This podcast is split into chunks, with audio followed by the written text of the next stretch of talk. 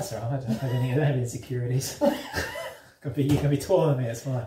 I'm not even normal. I don't really care, I'm like, what is it? You're taller than me. On that note, welcome to some Real Talk Fridays. I'm Meg, as you know. This is Ben McKinnon. Yeah, no, thank you for inviting me. It's a lovely day in Newcastle. Well, not really. It's a little bit rainy, but still lovely though. Still lovely. Yeah, we've got some palm trees out the back. Got a big section. We're probably not that far from the ocean. I can't complain. No, we're not very far at all. And Ben's from Wollongong, and he's an really interesting fellow, and he's a yoga teacher, and many more. He's doing some workshops here in Newcastle at the moment. Not now, right at the moment. He's with me, but at the moment it could be in two places. At once. It could be. Yeah, it would be interesting. I'd like to be able to do that one day. So I got some really interesting workshops on lucid dreaming and sleep. You can do that in dreams though, so we'll work on that. Who knows? Maybe we're not watching this right now, who knows? Yeah, they can. Yeah. You can split yourself. I mean, the first time I did that in a dream, I was like walking down the hall and I was like, I wonder if I could go down this hall and that place at the same time and then split myself. And then, how'd that go? And then so you had both experiences at the same time. And you did it? Yeah. Wow. And I always happened? So it's just like I was doing the hallway and walking down the other corridor, but I was like on both places at the same time experiencing two things instead of one thing. And I always thought, like, that would be fucking amazing if I could do that in my life. Nothing's impossible. Well, I don't know. You see all this crazy, you read all those old crazy Hindi things about, you know, some guys, like, here, and then someone sees, you know, like in Tibetan Buddhism too, and then they see him, like, you know, 1,000 kilometres away. He's... Did you hear of that movie? Did you hear of it? So obviously it's the thing. They say that what we practice grows stronger, so who knows, Ben? We need a lot of practice. Oh, bless. But we're here to talk about things that are a little uncomfortable, right? Mm. I think both of us that's good.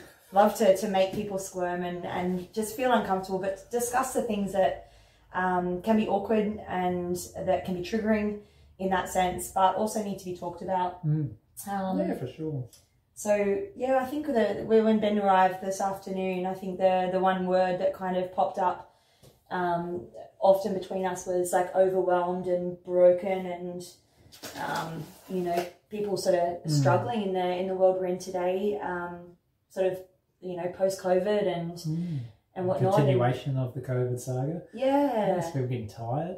Yeah, exhausted, overwhelmed, all those kind of words, and. Just expanding onto that a little bit, I think, and totally. Just our thoughts onto that.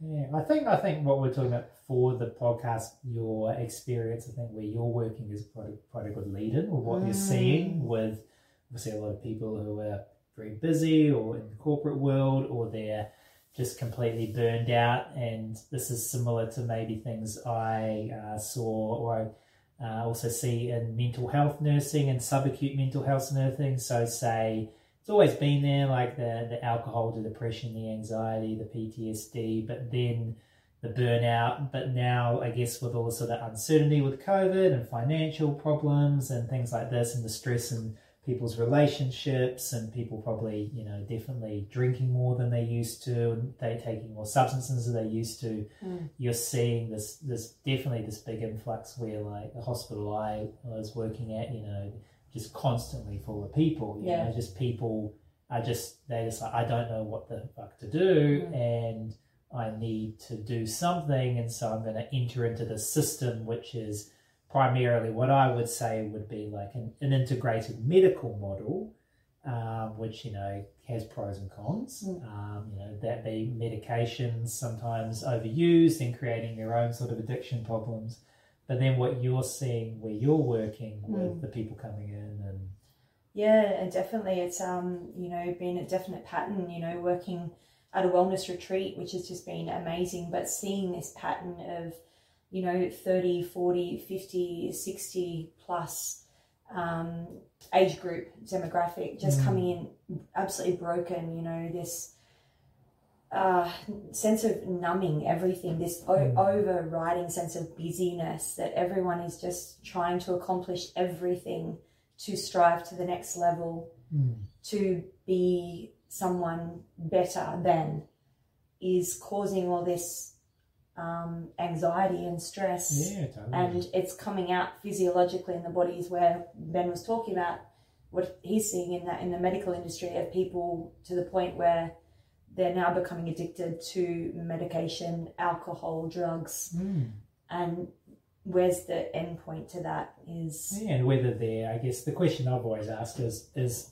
are people being, like, say, I mean, if I come to a, you know, I guess I go to a... Did you say a fire or if I? If I. Oh, it's the Kiwi accent. Yes, if I...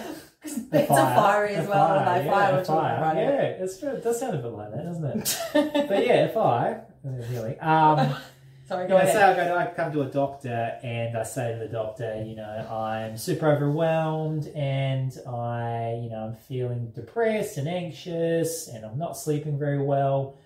Now I guess that the problem is because you go to a doctor and the doctor's normally busy. You know, they got 15 minutes or whatever it is, and then you talk to them and they don't really have the time quite often to dissect, you know, well, okay, why are you unhappy? Well, I'm happy because I fucking hate my job, or, you know, my relationship's going really badly, or my children are undermining me, or so there's all these different reasons, yeah?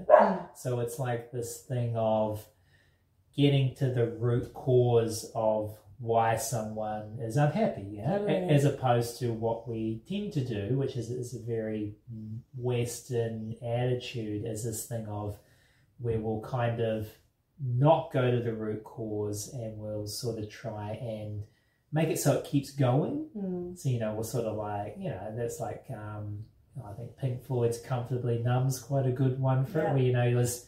Oh, you feel like shit, all right, we'll give you something that'll keep you going. You'll feel numb to the world, but you'll be able to keep going, but you won't be happy, but you'll be able to function. Yep. And I think it's this level. Yeah. Yeah. So it's an interesting, like, the I definitely see like a big need for, like, probably for me the medical versus the holistic, like the more of these places. Like these holistic model retreats where people can actually, you know, free to relax. Yeah. Yeah, it's presenting the question, you know, Tara Brock says, what is it we're unwilling to feel? And I numbed and ran from everything for like nearly 30 years because I didn't want to feel the pain and the hurt and the belief in myself that I wasn't enough. It was too much for me to bear, so I'd find every single thing I could and every drug under the sun and, you know, the alcohol and the not eating food because, for me, I wanted to be on that level where I was just above the feeling, where it was like, oh, I'm just surviving, it's okay, but it could be so much better, but I didn't know. Am I thriving, though? Yeah, no, I was just exactly that. I used to see grey, like that was how numb I was. Things were... not beautiful to me at all, like environment and whatnot, and I see so much of it, you know, in the last 9 months of just this sense of, you know, it's I'm here but I'm not here, and I think that's, you know, it's something that is really, really common, and it's a difficult one because it's once we, I think, can be given you know, it's the same as phone addictions and things like that. Once we're taking something or whatever, we can become so dependent on what's making us feel better in that sense, or making us feel numb, that yeah, it's difficult to see another solution in that sense. So what do you think then with these, you know, you're seeing these people who are burned out, and I'm seeing these people obviously who are sort of not coping and stressed and addictions and feelings of inadequacies and, you know, this constant like race to be, you know, the best, you know, there's somewhere they've got to be when they'll finally be happy, and they're sort of running on this treadmill. And the way I explain it is kind of like you're living in this world where you're outsourcing your happiness. Yeah, looking completely outside. So like say I'm a corporate business, and you have some sort of feeling of inadequacy, yeah? And I'm like, well, I've got the thing for you, and, you know, it's only, you know, $99.99, and you'll have to buy it every, you know, month or something, and you'll feel better about yourself, and you'll have to keep it up for the rest of your life.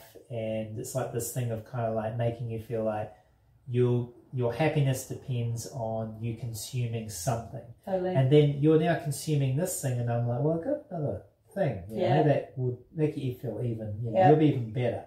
And then I will, you know, obviously through celebrities and influencers and things like this, I'm going to be like, you know, do you want to be like these people? Like, look how happy these people are. They're living such awesome lives, you know. And then I guess I've met people who have been like, you know, there was some mental health, like some people who have been like quite high level professionals. And you see that they're not happy. They're totally fucked up. Their lives are screwed. But the perception in the public is like, if I get to where they are, I'm gonna be happy. Yeah, life's gonna be fucking amazing. And it, but it's quite often not. And this is the thing. It's this conditioning as such that is around us everywhere. You know, we were speaking just before this video about things such as TikTok and.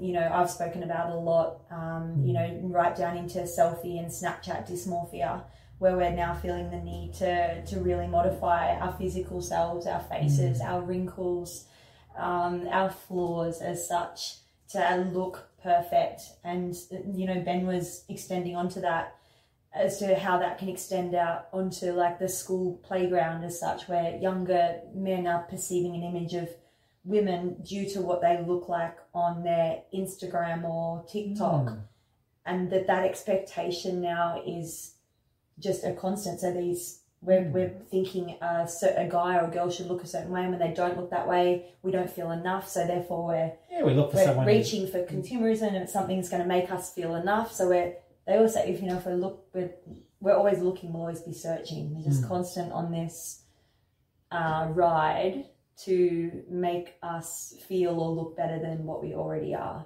So it's like a sense of it's like a big thing in consumerism.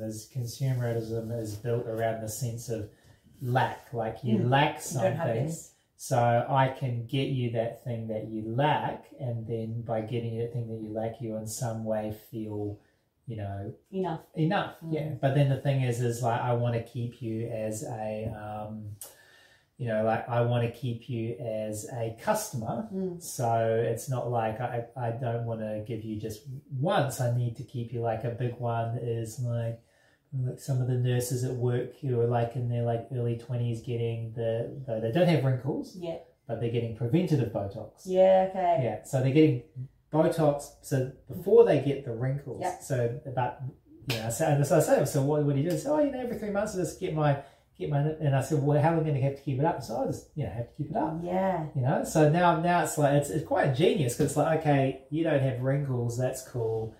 Don't develop them though. No, it's not natural. But how can I sell to you a product that's for wrinkles? Isn't it? Yeah. So it's very like, when you look, it's quite genius because I'm basically turning the person into a, you know, I guess a consumer of a product before they even developed the need to consume it. So it's all of a sudden got this huge back mark. It's also done in America with, so when big one is, so Prozac got rebranded under a different name. That's right. Yes, and it's now used. About Body Keeps the Score. Yeah, and it's now used for when like young girls are starting to move towards puberty and they're starting to have behavioural changes. And they're using it as a way of like managing the behavioural changes. So it's quite common in America. So like my daughter's getting really fucking crazy. Like, what's going on? It's like, you know, she's turning into a woman, and the mother's like takes it on to the doctor, and the doctor's like, oh, you know, well, we'll give her whatever the new name is, but it's Prozac. Yeah, okay. So now this is what we're finding is it is a big market for Prozac for like, you know, girls sort of like just hitting like beginning of menstrual cycles. So not allowing them just to move through it naturally. Yeah, have the emotional stuff, and it's like teaching them to not feel their emotions. Yeah, almost. And also trying to suppress. So the parents is like, oh, I don't want to fucking deal with this. I'm too busy, you know. I don't want this girl having a massive meltdown. Wow, I didn't know that. Yeah, that's so crazy. I'm going to go take her to the doctor. Doctor's like, well, we've got this thing. It's Prozac. Now look at her behaviour's better. Yeah. But now she's on Prozac, and then Prozac over time starts to mess with the serotonin, dopamine receptors. Yep. Like anything over time, the Botox, that over time, it's not going to get the same result as it did when you're 20. You need more, and then eventually you end up looking like, you know, a cat or something, you know, or, you know, got that like where I cats have lots of wrinkles. No, there wasn't. No, what is it like where everybody looks like they're, like this one where like everybody looks like they're related to each other. Oh, yeah, yeah, it's that same, like, yeah, colour. Yeah, like, so it's the fillers and the Botox, but it's like, I have this thing where you'll be out somewhere and you'll be like, it's like everybody's each other's cousins. Greg Almada wrote a song about that. Yeah. It's like, everybody looks the same. Yeah, everyone looks the same. Yeah. And it's very interesting because it's like this thing of where, that's very scary. I guess a big thing is, you know, we're talking about the thing of, I brought up about, say, okay, I'm a male and I see these guys on Instagram and they've got big muscles and I'm like, all right, I need to be like this because then women are going to like me. Yeah. So I've got to be absolutely perfect body, and I might start taking steroids or whatever types of things I get my hands on to do that. And then from the other perspective is like, and then I'm seeing these women that I want to attain or have relationships with, and they look a certain way, and maybe some of them have had work done or they've had filters, they've used things to make their bodies look different. Me Too, Snow. All the filter stuff. Yeah. And then I, like, let's say, you know, a good one is like, I don't know, and then maybe like even think of it like a friend of mine went on a date recently using Tinder, and so he you know, saw the girl's profile, she looked the way that he was like, oh, she looks like, I like her, And so he meets her and she doesn't look quite like that, you know. So she's obviously... You see that pretty often, hey? So she's used some filters in order to make her profile be more palatable. So that she'll get more men to go on a date with her. And but so she gets what she wants, which is feeling a sense of like, you know... High dopamine yet. But also just enough. Like a sense of like meeting someone and wanting to be happy and human connection, and then... He sees her and she doesn't look that way, and then he maybe doesn't go on a date with her again. And so there's this thing of then she feels like she's inadequate, so then she then consumes more of these products. To fill that void. And the problem is like there's two folders. It's not like one is okay, she puts something that's not her, but the other one it's the guy's fault because the guy is conditioned for something which is not real. So it's like this thing of like she's forced, and it's quite ingenious because you've kind of got like both of them are turned into consumers in different ways. Like the man is driving the woman's use of these products. So in a sense, it's like, you know, this thing of like the men are like sort of driving the woman to look a certain way because they're conditioned. And then also like a big one with younger males and a lot of males is pornography. 100%. I'm so glad we went there. So the conditioning of the female figure through pornography, and then the conditioning of, so you look at like, I remember like French Army of the porn stars, and I was like, Jesus Christ, they've all got Botox face. 100%. It's not real, like what you see there, the sex isn't real, they're like but that's but you think, like, I remember like being a teenager, you know, I mean, I remember being like 14 and like seeing Penthouse on a magazine store and just sneakily like sneaking one, you know, like I was like, oh, you know, this is my first foray. Like, you know, so I'm looking through that, and you know, and now I think, okay, I'm 14 in 2021. Like, what the fuck? Am I gonna say? 100%. And it's so you know. Like, Jesus. It's that's what's happening with these young girls too, and it's not again the girls or the guys' fault. It's this conditioning and consumerism where they're thinking it's okay to like gangbang on like a train. Like I don't watch TV, but I saw on the project a couple of, maybe a month ago, these two young girls, and this is what happened to one of the girls, and it literally blew my mind. In the open, and because they think it's okay because they see it on porn. It's conditioning. And and again, it's just, that's just one aspect of it. And again, it's the younger, also what happens too is like there's this thing where like when someone's sort of, you know, in their teens, there's also like you're still wiring up. So it's not like you kind of haven't wired up completely. So you think like, okay, girls and boys are being exposed to these types of things. They're starting to think that that's normal because their parents won't talk to them about it. No. So they see the shit and they're like, okay, well, that's how it is. And so everyone starts to engage in these behaviours. And the weird, but it's like a self-perpetuating cycle because the pornography shows a type of behaviour. The kids take on that behaviour, And then that behavior does become normal to that generation. 100%. So like the gangbang on the train becomes like, hey, you heard about the gangbang on the train? Oh, you heard about the train last week. Yeah, yeah, totally. It's, and again, it's a practice, isn't it? Like it's, yeah. Yeah, yeah. So it's the conditioning. And the thing is like, there's like good conditioning and bad conditioning, good habits and bad habits. And at the moment, it's really interesting because it's kind of like technology is making all these things happen and they're not all bad. But it's really interesting of like where we're asking the question of like, does, you know, consumerism and capitalism and the constant upgrading of technology, is it actually, are we functionally better off or not? And I don't think it's a conversation that people are having. It's like, are our lives actually any better? Yeah.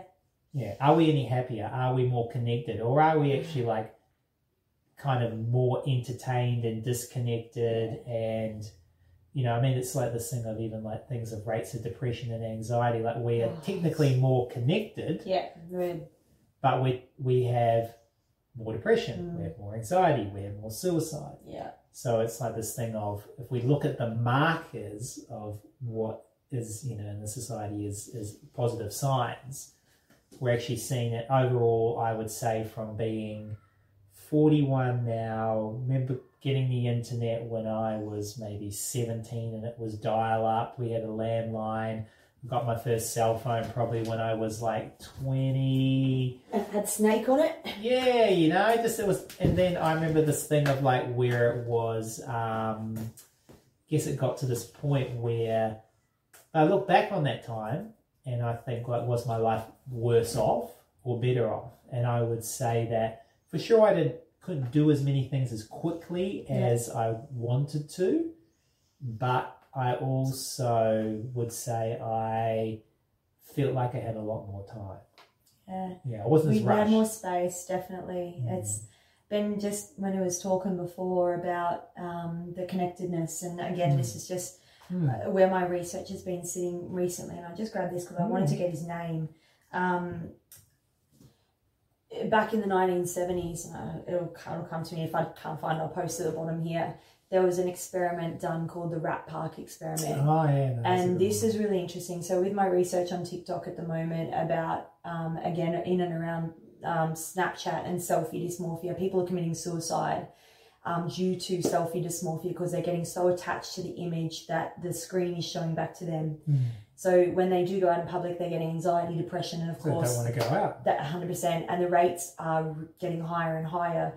And this experiment is linked in with addiction and connection. And of course, back in the 70s, they had the experiment where there was a rat in a cage and they had two choices. One was cocaine water and one was water.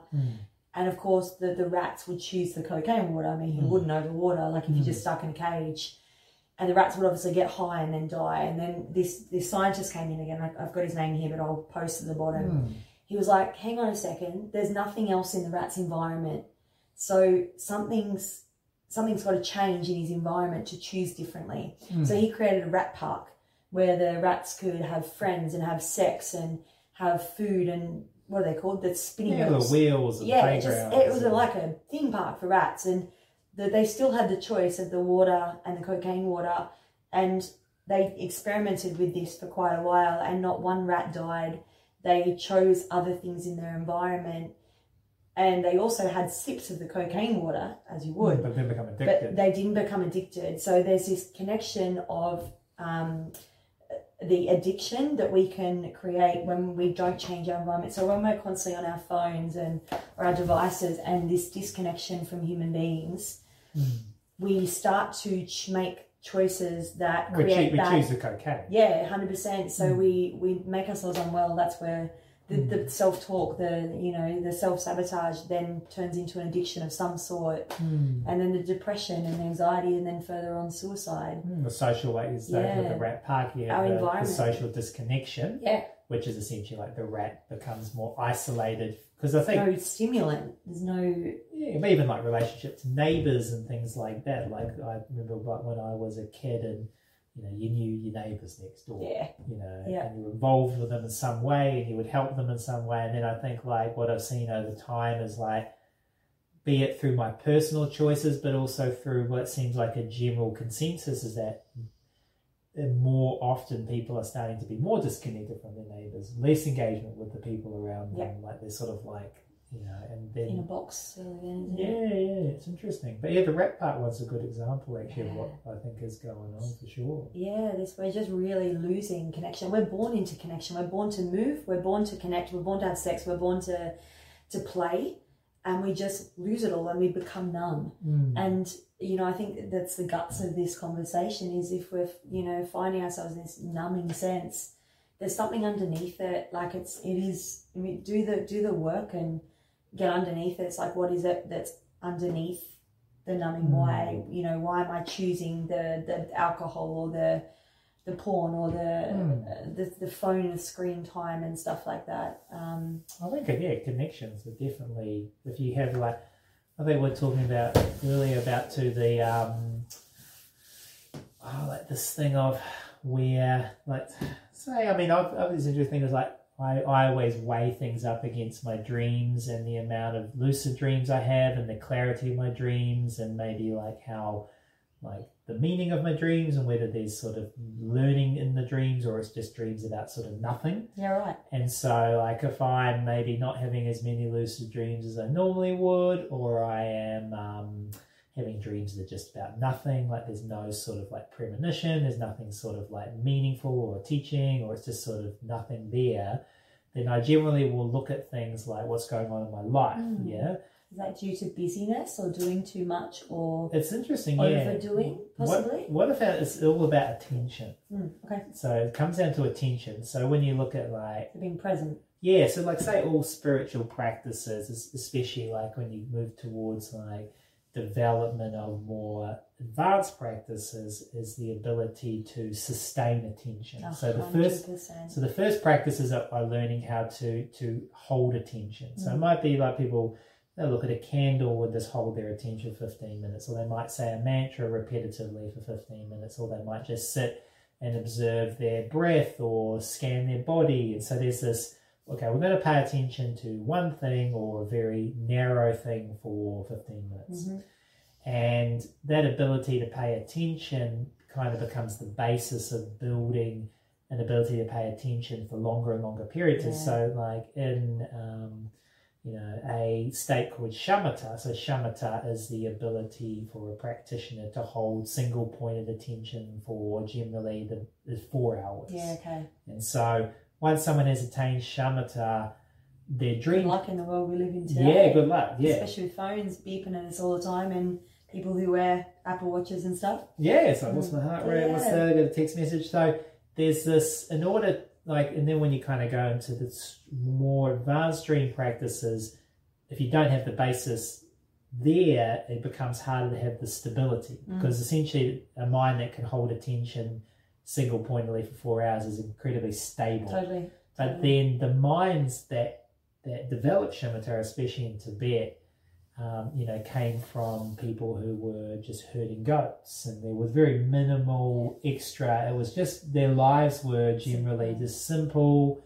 You know, you just did one thing. It wasn't too many things you did at once. You might be busy. People pride themselves, don't they, on being, what's the word? Multitasking. Multitasking. Yeah. So multitasking is an interesting, because not to say we can't do a few things at the same time, but this capacity to pay attention. So this capacity to pay attention kind of paves the way in many ways to your ability to connect to something bigger than yourself.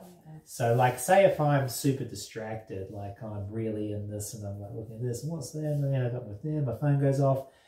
It's really kind of, I'm kind of, the way I explain it is like I'm a bird in a park, and I'm kind of walking around the park and I'm distracted by the park, but I've got no awareness of like anything else but the park.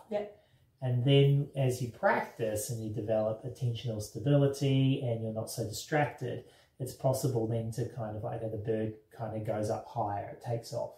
And it's then able to sort of see the layout of the park, and then it goes further and says, well, the park's within a city and the city's within this other place.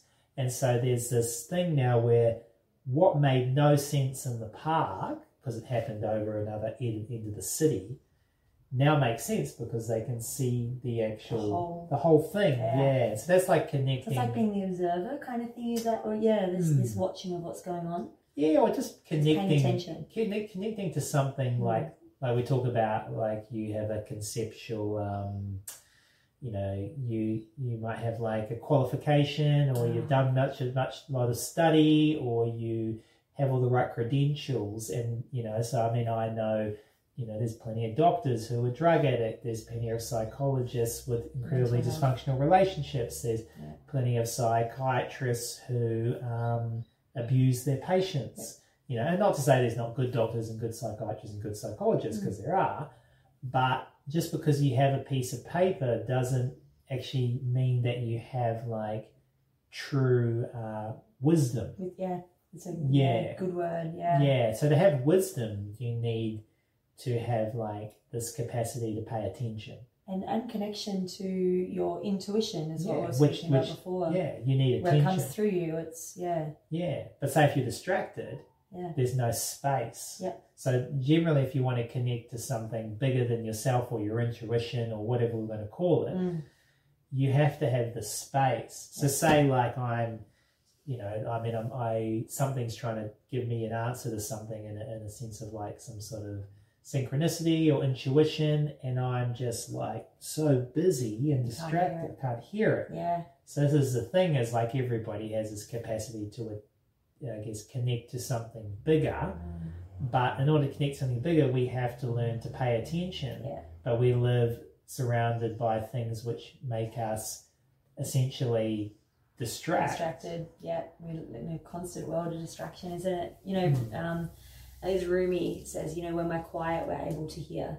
And, I knew that so well. I didn't know what quiet was, I think. And many of us don't. And I know when I start to step out of that, it's what we talk about in the Be Here method in that sense, is when I'm present, I can make a choice. And that's a choice to slow down and reconnect back to intuition, guidance, God, source, whatever you want to call it. Whatever you want to call it. Yeah. For that wisdom to drop in, it's something that's available to all of us. None of us need space. Yes. You need to pay attention. Pausing. Yeah. Stopping. Yeah. So we lead it into maybe like a finish, is like we could just say like we've talked about. We were in this thing of like, obviously there's all these things that are going crazy and quite wrong. Yeah, and so. What power do we have? What power do you have in a world that seems to be running away, and you can't seem to do anything about it? And you may not be able to. Like the world might just go off the rails, and everyone might turn into clones of each other, and they're addicted to their phones. Yeah. And that might be something absolutely out of your control. Yeah, it so is. Yeah. So, the thing, if you don't want that and you want to choose something else that might be, you're less reliant, you're less of a consumer, then it starts with this thing of like, okay, maybe I'm going to go for a walk and I'm not going to take my phone. Yeah. Or I'm going to set aside, where every time I wake up, I'm going to sit here for 10 minutes and just focus on my breathing. Yeah. Or I'm going to start, writing down my dreams if I can remember them. Like that's a big one. Yeah. Because that's many ways the subconscious mind gives content in that way. And that's a big one for me. Like it's not for everyone. Well, do say that you get, I don't know much about lucid dream, Ben's the one for that, but they do say that you get a lot of answers in your dreams, and you go through these, sometimes you can even heal trauma. Bessel van der Kolk speaks about that a lot in The Body Keeps the Score. But as I said, a lot of the time I just... Journaling? Yeah. How am I feeling today? Like journaling. It is just, that true sense of, we can't fix what's going on around us. None of us can. We can't fix another person, but we can do something about ourselves. And it is about choosing to be present and actually making a kind or a compassionate choice to pause, slow down, and then do something that feels good for us. And, that's available to all of us. And on a big scale, that can change the world, rather than conforming to what society thinks we should, could, or would be. Definitely. Yeah, awesome. Yeah. Yeah, no, thank you very much. That was good. I think we covered a lot. Well, thank you for, hopefully you got anything out of this, and hopefully you'll see more of this girl doing some more of this with some interesting people. Definitely will. But if you're interested, he's amazing about the lucid dreams and the sleep workshops. I put a link or something. That's what I was looking for. So check him out. Go out. It's something I would love to learn a little bit more about. But thanks, Ben. Oh, thank you. Cool. Cool. Yeah, there you go.